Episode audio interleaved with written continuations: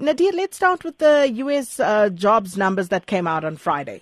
Yeah, Sakina, I mean, a really disappointing top-line number, you know. Um, I think there's obviously uh, a lot of emphasis put on this number because um, it gives some sort of a guidance as to what the Federal Reserve is going to be doing with interest rates, what the Federal Reserve is going to be doing with regards to scaling back their quantitative easing program. And what we saw is that uh, weather conditions obviously uh, affected the numbers quite drastically in the month of September.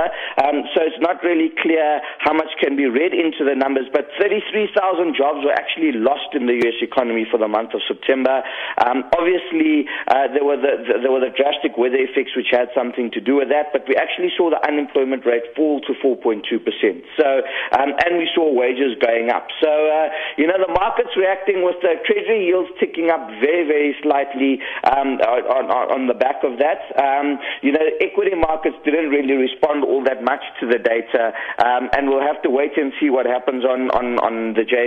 today. Um, so, Sakina, I think, uh, you know, the market not reading too much into the number, given the the, the weather effects on the on the U S economy. Um, you know, I think uh, Janet Yellen came out, uh, what's it, two weeks ago now and said that uh, interest rate increases can't be too gradual. So on the back of that, we've seen some exceptional dollar strength, and that's why we've seen the rand weakening so much to below thirteen rand seventy to the dollar.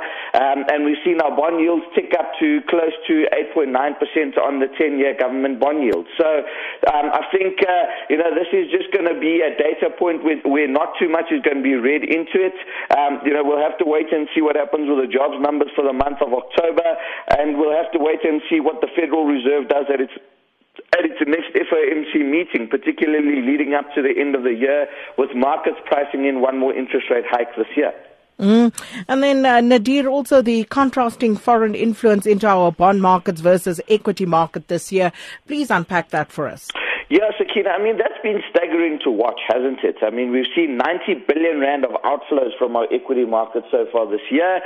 Um, you know, foreigners finding significant opportunity in emerging markets, but South Africa not being the beneficiary of those inflows. Now, uh, you know, th- that's probably been two reasons for that. One, economic growth in South Africa is obviously uh, very, very pedestrian relative to other emerging markets where it's picked up quite nicely. Um, you know, foreigners starting to see the opportunity for earnings growth in the rest of the emerging markets, with uh, where we see consistently analysts revising their forecast for earnings growth in emerging markets uh, consistently higher, now somewhere in the region of twenty percent for uh, penciled in for calendar year twenty seventeen, whereas when we started the year, that was probably um, you know in the in the in the uh, in the uh, in the low double digits.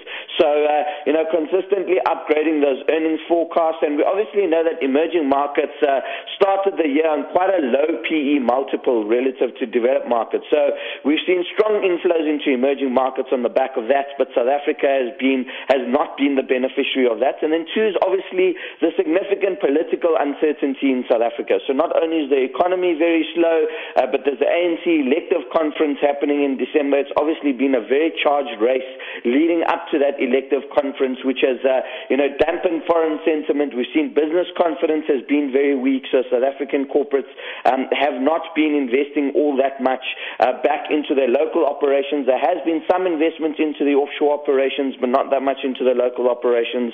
Um, so earnings growth has remained quite tepid relative to the rest of the emerging markets. And I think, uh, you know, you're seeing a lot of global investment banks calling South Africa a sell, um, you know, a, a number of the global investment banks are joining that call. So we've seen some strong outflows from our equity markets. With regards to our bond market, Sakina, um, other than the last couple of weeks, I think the Federal Reserve has really surprised in terms of how dovish they've been again this year. Um, you know, in a repeat of twenty sixteen, where they're a lot more dovish than what the market expected, I think in twenty seventeen, that's continued. So, you know, the foreigners have continued to search for yields. So, irrespective of, uh, you know, the issues of uh, facing sovereign downgrades, irrespective of the issues of, uh, you know, our, our, our the, the Treasury walking a very, very tight fiscal line in terms of balancing the budget, and, uh, you know, holes appearing in the balance sheet given the amount of capital that's needed to be injected into state-owned entities, and the slow economic growth impacting our, our, our tax revenue collection.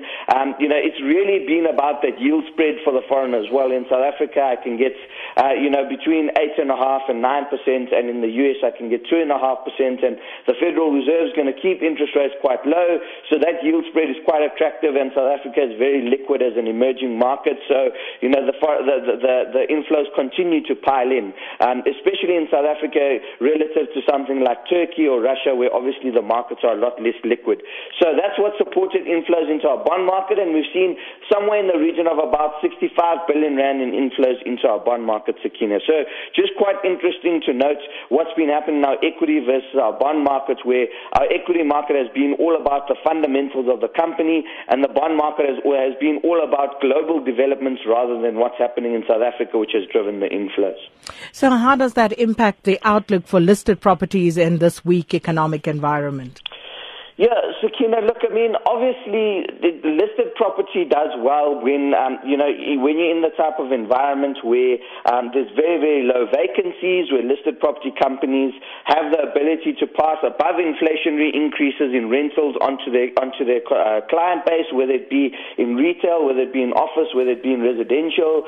And as a result of that, they can grow their distributions uh, well ahead of inflation. Now, what you've seen in the listed property market in South Africa is that for the last couple of years, it's actually held up very, very well despite the very slow economy. You've seen that, um, you know, above inflation distribution growth from uh, the majority of the property funds. You've seen, uh, you know, some nimbleness in terms of going offshore, and although mixed fortunes for some of the property funds, the ones who have done well offshore have done exceptionally well. Uh, one thinks of Nepi in particular with their operations in Eastern Europe.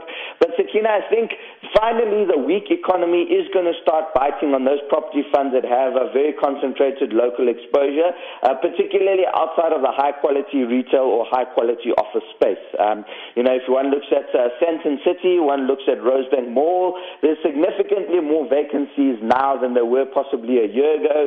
Uh, listed property funds are going to have less of the ability to pass above inflationary increases onto their, their, their, their, their client base.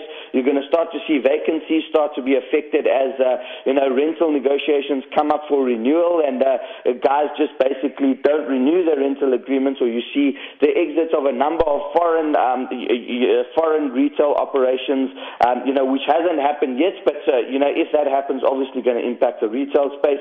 So, Sakina, I think it's going to be a lot more challenging for the listed property funds than it has been over the last three years, where the long leases have really protected them.